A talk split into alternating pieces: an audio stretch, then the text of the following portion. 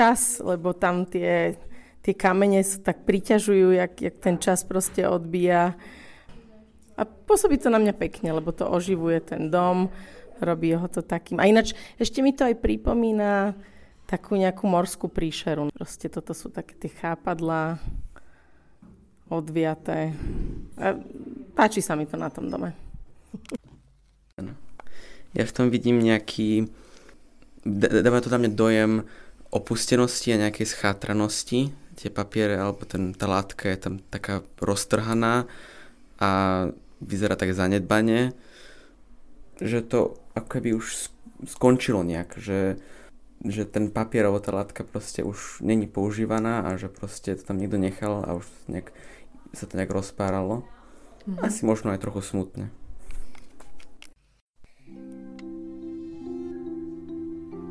Počúvate podcast Oči do Korán, ktorý vám bude prinášať rozhovory o umeleckých dielach. Tento podcast vznikol ďaká spolupráci s Galériou mesta Bratislavy, ktorá poskytuje diela zo svojich zbierok a aktuálnych výstav. Úvode ste mali možnosť počuť opis diela od náhodne oslovených ľudí, neskôr nám o ňom porozpráva samotný autor, autorka alebo teoretik umenia. Moje meno je Monika Pasko Mikišková a budem vás prevádzať týmto dobrodružstvom spoznávania umenia.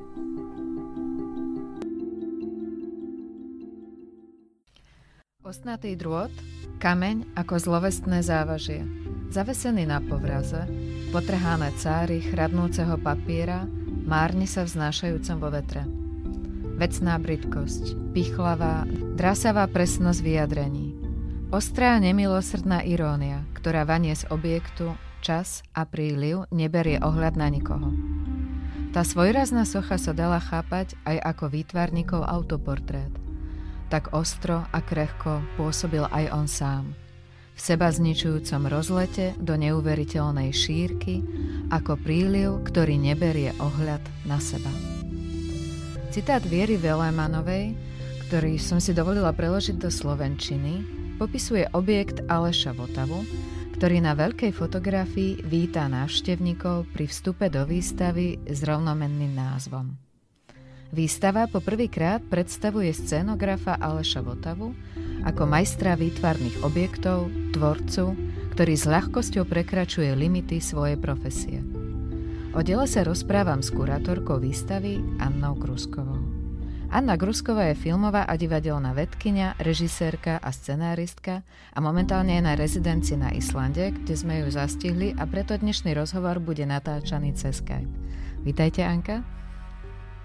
Dobré ráno. Dobré Dobrý ráno.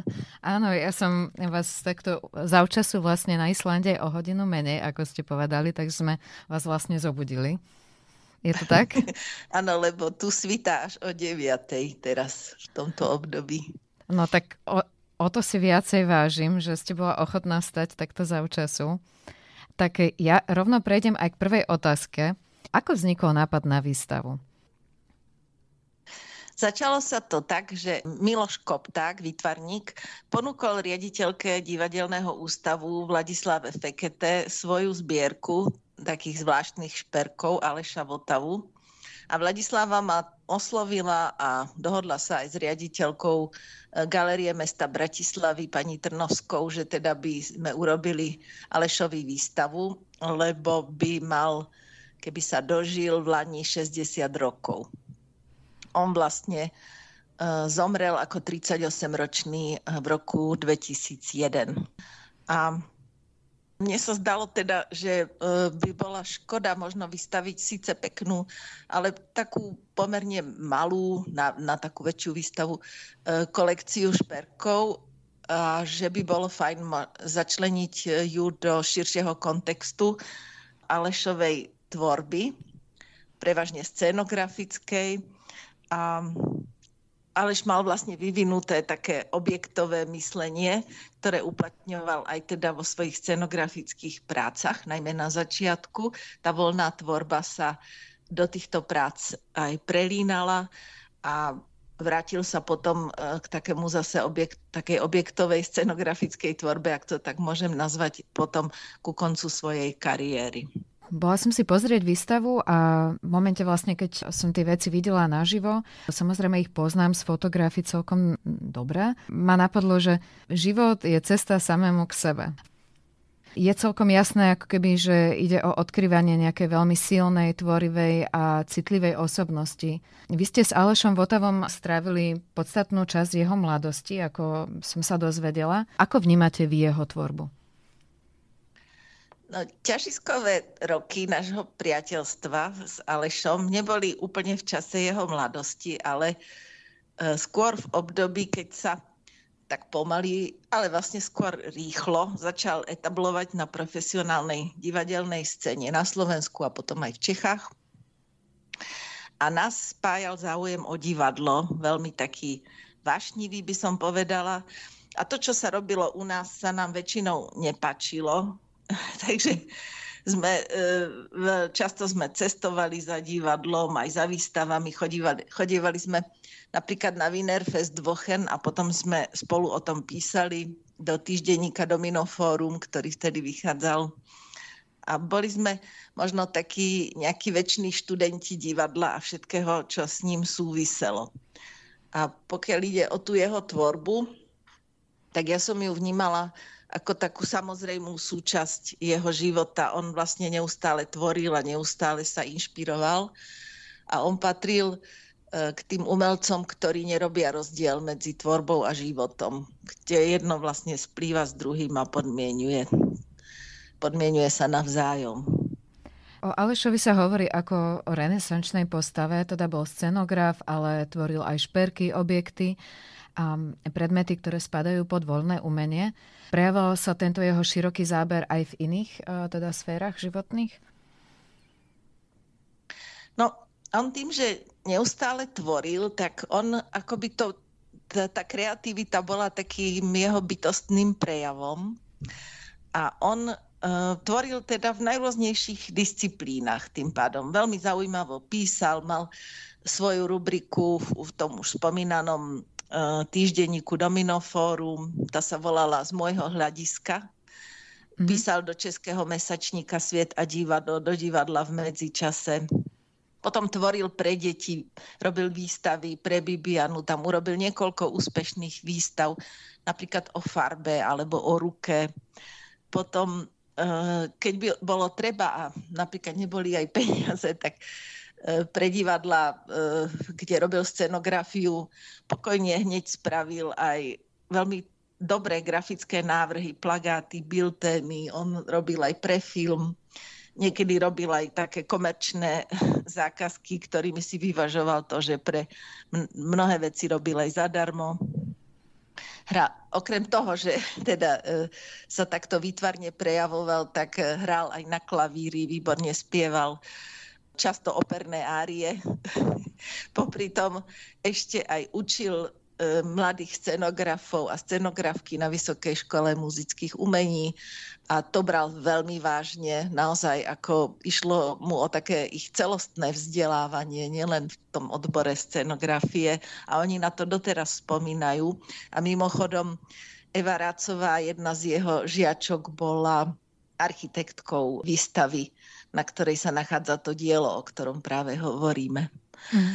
A on okrem toho teda ešte, že učil, tak potom aj výborne varil a naozaj pomáhal všade, kde bolo treba, takže bol veľmi oblúbený a povedala by som, že takmer všetci, samozrejme niekedy bol aj niekto, kto ho nemal rád, ale to bolo skôr výnimkou a e, bol taký slnečný človek, takže mal zmysel pre humor. Ľudia s ním akože chceli byť.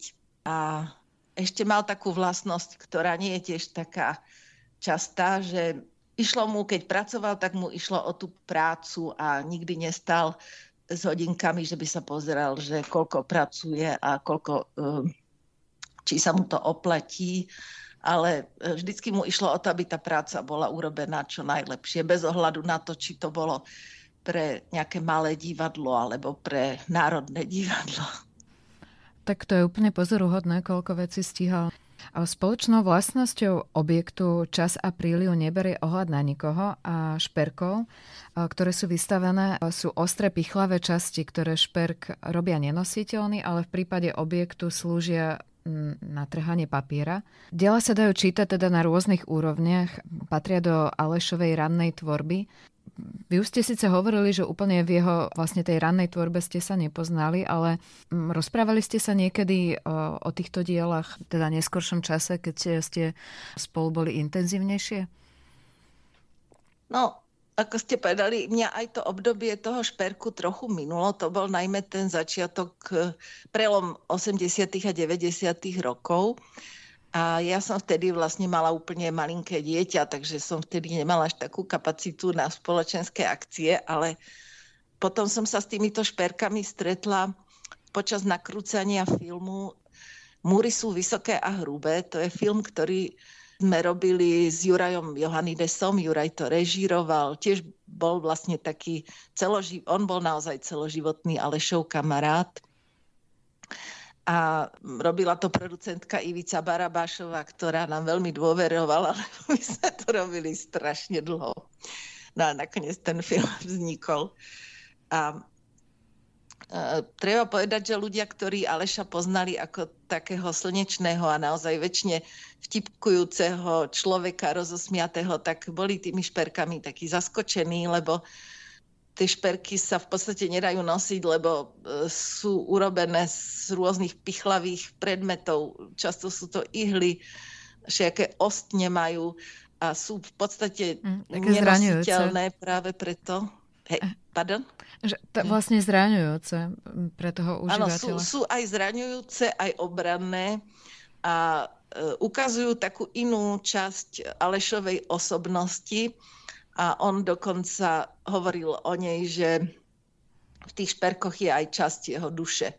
Čiže ukazujú to, čo bolo pod tou vonkajšou spoločenskou úspešnou stránkou. Bola aj bolesť a pravdepodobne tam bola aj jeho neväčšinová sexuálna orientácia, ktorá si myslím, že už aj vtedy naražala na také, spolo- na také spoločenské bariéry. Určite, v tej dobe to už bolo o mnoho ťažšie ako teraz a teraz to tiež nie je ideálne, si povedzme. No, v tomto mechanizme, ktorý trhá papier, teda v objekte, vidím takú Vidím jeho vášem pre zostrojovanie strojčekov a konštrukcií, ktorá Aleša sprevádzala v zásade celý život. Viete, odkiaľ táto vášeň pramenila? On e, bol manuálne nesmierne zručný a túto zručnosť v ňom trénovali od malička jeho rodičia. Jeho mama bola e, výtvarníčka, veľmi všestraná, známa je najmä ako ilustrátorka Blanka Votavová. A jeho otec Ferdinand Votava bol zase hudobník, on bol violončelista, ale popri tej práci aj vyrábal hudobné nástroje, čiže on bol manuálne nesmierne zručný a Blanka tiež musela byť pri všetkých tých výtvarných technikách ktoré používala. Takže to ako keby do ňoho tak automaticky prechádzalo a e, otec kupoval svojim synom, no ešte mal Aleš brata Tomáša, e, stavebnice, takže učili ich vlastne pracovať s tými stavebnicami, takže oni od malinka e, si trénovali takú tú manuálnu zručnosť. A obaja rodičia Aleša Votavu boli Česi. To je také zaujímavé, takže tie zlaté české ručičky v tomto mhm. prípade určite zafungovali. A to, myslím si, že to bolo niečo, čo ho veľmi tak držalo pri zemi, tá manuálna zručnosť. On jednoducho nelietal niekde vo výškach, ale zároveň mal dostatok fantázie na to, aby si vedel vymysleť veci, ale zároveň ich teda aj, aj zrealizovať. A to potom aj oceňovali v tých scenografických prácach jeho, tí, ktorí ich mali realizovať v tých veľkých divadlách. Hej, že tomu rozumel, rozumel materiálu. To bola jeho veľká prednosť. A samozrejme aj tá priateľská povaha, že vedel sa o veciach dohodnúť a netrvať na niečom, čo sa nedá a tak ďalej. A vedel si proste predstaviť, ako to bude vyzerať. A mm-hmm. keď ano. neboli peniaze, alebo neviem čo, tak vedel to aj sám vyrobiť, to, čo si vymyslel. Takže to bola veľká devíza pre jeho scenografickú prácu, tá manuálna zručnosť. Mhm. Aj že rozumel vlastne tomu procesu, takže keď sa mal s niekým presne dohodnúť na tej výrobe, tak vedel vlastne, do čoho ide, že netrval možno na veciach, ktoré sú nerealizovateľné alebo tak. Presne a tak by som povedal, že všetko to, bol, to, čo robil, bolo istým spôsobom uzemnené, ale nikdy to nebolo prízemné. Hej. Takže vlastne i keď ho môžeme chápať ako predstaviteľa postmoderných tendencií v slovenskej scenografii, teda chápať ho ako človeka, ktorý emancipoval scenografiu od nejakého priameho prepojenia alebo takej služobnosti dramatickému textu, tak on sa aj vďaka tomu také, takej tej uzemnenosti tých svojich návrhov vyhol samoučelnosti, giču, ale aj nezrozumiteľnosti. Nerobil také veci uletené. A zároveň, ako som sa teda dozvedela, bol aj veľmi vynaliezavý, že spolupracoval teda s tým divadlom Gunagu, čo neviem, či sme spomínali, ale určite v tom čase vlastne divadlo nedisponovalo toľkými finančnými vlastne prostriedkami a on dokázal vždycky vymyslieť vlastne veľmi zaujímavé scény, ktoré zároveň ako keby veľmi zohľadňovali ten rozpočet toho divadla, ktorý bol nízky. A aj napriek tomu e, to boli e, vlastne veľmi zapamätateľné scény pod jeho vedením. Určite. Tieto veci som videla, takže si na ne veľmi dobre spomínam a napríklad vymyslel dodnes na to Vilo Klimaček zo slzou v oku spomína, ako vymyslel oponu s rožkou. Proste neboli vôbec peniaze na scénu, tak on urobil takú oponu, zavesil asi 100 rožkov, natrel ich duvilaxom, aby tak hrkali a vlastne vznikla taká opona zaujímavá, ktorá mala veľa metaforických rozmerov a stálo to skoro nič a pritom to bolo veľmi výrazné scenografické riešenie pre tú inscenáciu. A on aj režíroval v tom divadle Gunagu, myslím, dve, dve, v dvoch inscenáciách režíroval mm-hmm. a tam sa aj naplno prejavil taký jeho ohromný zmysel pre humor, skratku, taký nadhľad, hej, že vedel, vedel proste vypointovať veľmi dobré situácie, ale potom neskôr na, od tej režie tak ustúpila, keďže bol obrovský záujem o jeho scenografiu, tak sa venoval iba tej scenografii. Mm-hmm. No, Aleš si viedol uh, celkom teda podrobne aj denníky, v ktorých zaznamenával svoje úvahy a pocity. Ich podstatná časť sa dá prečítať v biografii od Dagmar Poláčkovej. A myslím si, že pojem času, jeho plynutie je niečo, čo v jeho prácach sa často opakuje a nakoniec je aj prítomný teda v názve nášho diela, o ktorom, vlastne, ktorému je venovaný podcast. Myslíte si, že čas vnímal v zmysle pominuteľnosti alebo dočasnosti? Určite sa zaoberal časom, ako si myslím, že každý taký trošku hlbavejší človek rozmýšľa o týchto témach. A pre názov diela, o ktorom tu teda hovoríme, teda čas a príliv neberú ohľad na nikoho, tak si vybral Aleš také staré anglické príslovie, podľa ktorého pomenoval uh, toto dielo. A podobne si vybral napríklad arabské príslovie ako inšpiráciu pre svoju takú prvú veľkú opernú scenografiu a kostýmy. A bola to Gluková opera Orfeus a Euridika. Vytvoril túto scenografiu a kostýmy vytvoril pre Bansko-Bystrickú operu a navrhol ako ústredný objekt e, takú veľkú pyramídu. A e, za týmto nápadom bolo príslovie zase, teda to arabské, e, všetci sa boja času, ale čas sa bojí pyramíd. Takže by som povedala, že napriek týmto úvahám o, o tých všelijakých časových posunoch a vzťahoch času a života, tak on žil veľmi intenzívne v prítomnosti. A to bolo na ňom vlastne to veľmi pekné a také pre ľudí príťažlivé, lebo uh, on nežil na nejakého autopilota, ale naozaj sa proste tešil z každej chvíle, najmä keď cestoval, tak vedel si neskutočne vychutnávať tú cestu, všelijaké jedlá, proste všetko veľmi silno uh, prežíval a tešil sa z toho. No, alebo zase naopak aj v tej prítomnosti dokázal veľmi trpieť, keď sa niečo nedarilo, alebo keď eh, ho odmietal niekto, na kom mu vlastne veľmi záležalo. Mm-hmm. No, tak tu by sme možno mohli uh, spomenúť v súvislosti s tým cestovaním, že jeho veľmi dôležitým obdobím uh, bol práve pobyt na francúzskej akadémii v Ríme, uh, ktorá sídlila v historických priestoroch a, záhradách Vili Medici, kde získal vlastne ročné štipendium. Na akom projekte tam pracoval? Keďže to bol veľmi významný projekt, tak mohli by ste o ňom povedať niečo? No možno by som aj povedala niečo o tej Vile Medici, lebo každý asi nevie, o čo ide. Mm-hmm. To bolo, vlastne my sme boli taká generácia, ktorá e, nemohla cestovať dlho a potom po páde železnej opony vlastne sa nám otvoril ten svet. Hej. A samozrejme to Aleša veľmi zaujímalo. Najskôr bol na takom študijnom pobyte v Paríži a potom sa dostal na jeden rok a bolo to v roku 1994 sa dostal do Vily Medici a to je nesmierne zaujímavá inštitúcia, lebo to je vila v samom centre Ríma nad španielskými schodmi s výhľadom na celé mesto. Je to nádherná renesančná vila s veľkou záhradou. A táto vila patrí Franc- Francúzsku, to je Francúzska akadémia. Uh-huh. Čiže toto spojenie tých dvoch kultúr, tej starých, významných, hej, tá talianska, tá francúzska, tak e, to bolo pre Aleša nesmierne inšpiratívne. A nielen tou históriou, ale on tam stretol aj takých živých súčasných umelcov takej tej úplne prvej svetovej ligy, ako bol Roman Polanský. A, a ďalší takýto významný proste predstaviteľ kultúry a predstaviteľky teda svetovej alebo mal takú príležitosť, tam uh, oni mali knižnicu, v ktorej mali grafiky a, a malby a on si tam vlastne mohol pozerať a držať v rukách diela, povedzme Piranézyho, čo na ňo veľmi zapôsobilo. Uh-huh. Takže pre ňoho toto bol jeden obrovský nádych vlastne tej svetovej kultúry.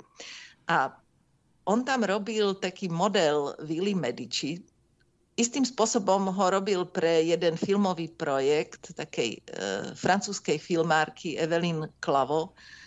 A, on, a ten, ten model urobil pre teda jej film. A je to pomerne veľký model, ktorý mu dal nesmiernu mu venovať obrovskú prácu, lebo jednak aj tá Vila Medici vtedy ju rekonštruovali, čiže bola pod lešením, ale takže si musel on nájsť strašne veľa všelijakých plánov a dokumentov a tak ďalej. A pomaličky ho celý vyrobil. Ten uh, model dnes mo- môžete vidieť, uh, môžu všetci vidieť v Slovenskom národnom divadle vo foaje, tam e, sa vtedajšiemu veľvyslancovi Stanislavovi Valovi podarilo ho odviesť z tej vily Medici, lebo oni ho tam ne, až tak si ho nevážili, mali ho tam niekde na chodbe a už sa z neho začali strácať také drobné detaily. Mm-hmm. Takže e, s týmto modelom sa zaoberal a hoci ho to aj až tak úplne asi netešilo vždy, tak to urobil, lebo sa cítil byť tým scénografom, hej, preto urobil pre ten film tú scénografiu a aj to zároveň aj objekt. A to, to je skvelá správa pre našich poslucháčov, že momentálne je možné si pozrieť túto maketu v Slovenskom národnom divadle. Mm, ako dlho tam bude, viete? Myslím, že je tam navždy. Že je tam navždy.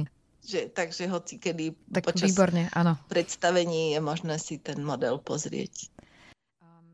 No ešte bolo také zaujímavé, že on vlastne si to tak e, chválil tak jak on žil tou prítomnosťou, tak napríklad veľmi na tom oceňoval, na tejto, ako aj sám povedal, pomerne otravnej práci, aj to, že sa pre rôzne konzultácie, ktoré potreboval, stretol s mnohými ľuďmi tam mm, v Ríme, ktorých by asi inak vôbec nestretol. Čiže to bral aj ako takú výhodu.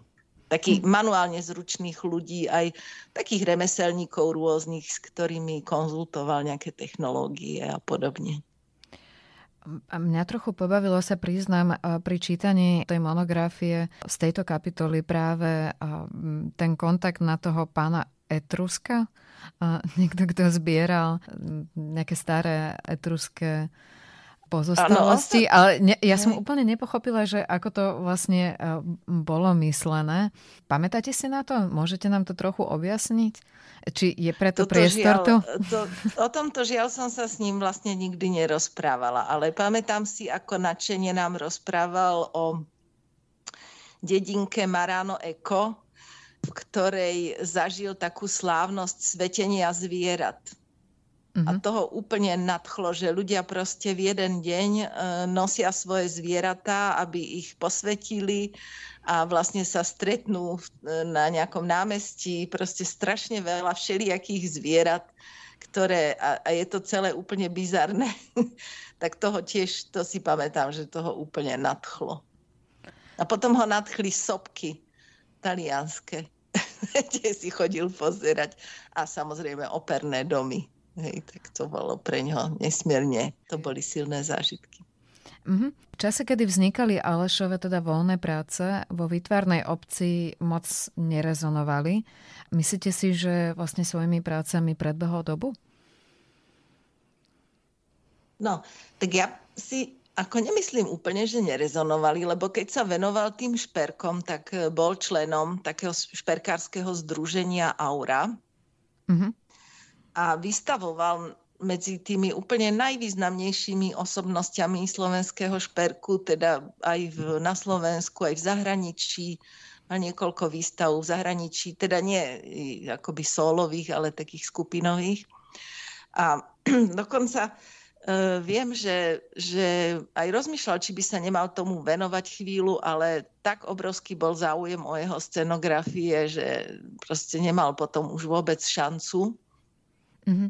Ja som skôr mal a... na mysli tie objekty.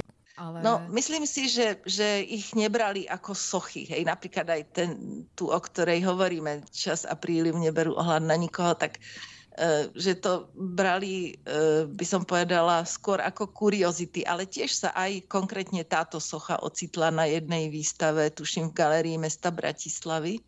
Mm-hmm. 6 plus 2 sa volala tá výstava. Takže akoby ten záujem tak postupne si myslím, že vznikal, ale už potom asi od polovice tých 90. rokov on už vážne ako sa venoval tej scenografii a jemu chodili neustále atraktívnejšie a atraktívnejšie ponuky. On už pracoval pre Národné divadla a dostával významné ocenenia na Slovensku, v Čechách a postupne už keď e, bol na tom zdravotne veľmi zle a už v podstate on pracoval až do posledných dní, hej, ale dostával ponuky, viem, že nejakú ponuku dostal z Budapešti robiť scenografiu, potom aj z Latinskej Ameriky dostal. Čiže už myslím si, že keby žil uh, dlhšie, takže jeho život by sa uberal naozaj asi uh, iným, iným mm-hmm. smerom a myslím si, že by aj nejakým spôsobom sa nakoniec um, dostal do toho zahraničia medzi, medzi tú elitu scenografickú, ktorú tak uh, obdivoval a ktorú veľmi dobre poznal a mal ju naštudovanú, mm. teda jej prácu. Určite áno. Anka, ďakujem vám veľmi pekne. Myslím, že sme aj vyčerpali aj náš čas, aj rozhovor uh, si myslím, že um, tak uh, plynul pekne. Dúfam, že vaša rezidencia na Islande dopadne podľa vašich predstav. Môžete možno ešte našim posluchačom povedať, eh, čomu sa venujete na Islande teraz? Alebo vlastne no. váš, váš príchod je asi taký veľmi nedávny, takže možno sa ešte len tak spamätávate a obzeráte, kde ste. No, ja som dostala túto rezidenciu na základe e, takej súťaže a prihlasila som sa sem s projektom knihy o živote komunity pod hlavnou stanicou v Bratislave. Čo bola trochu taká drzosť, si myslím, že žiadať preto pobyt na Islande, ale som veľmi rada, že nakoniec tento projekt vybrali, lebo pochopili dôležitosť odstupu pri vlastne takomto lokálnom diele a mm. ináč ten odstup to bolo aj veľmi typické pre Aleša, že ho potreboval. On sa venoval často otázkam perspektívy a priehľadov a odstupu aj prostredníctvom humoru a ďalších vecí. Takže to je niečo, čo každé umelecké dielo po- veľmi potrebuje.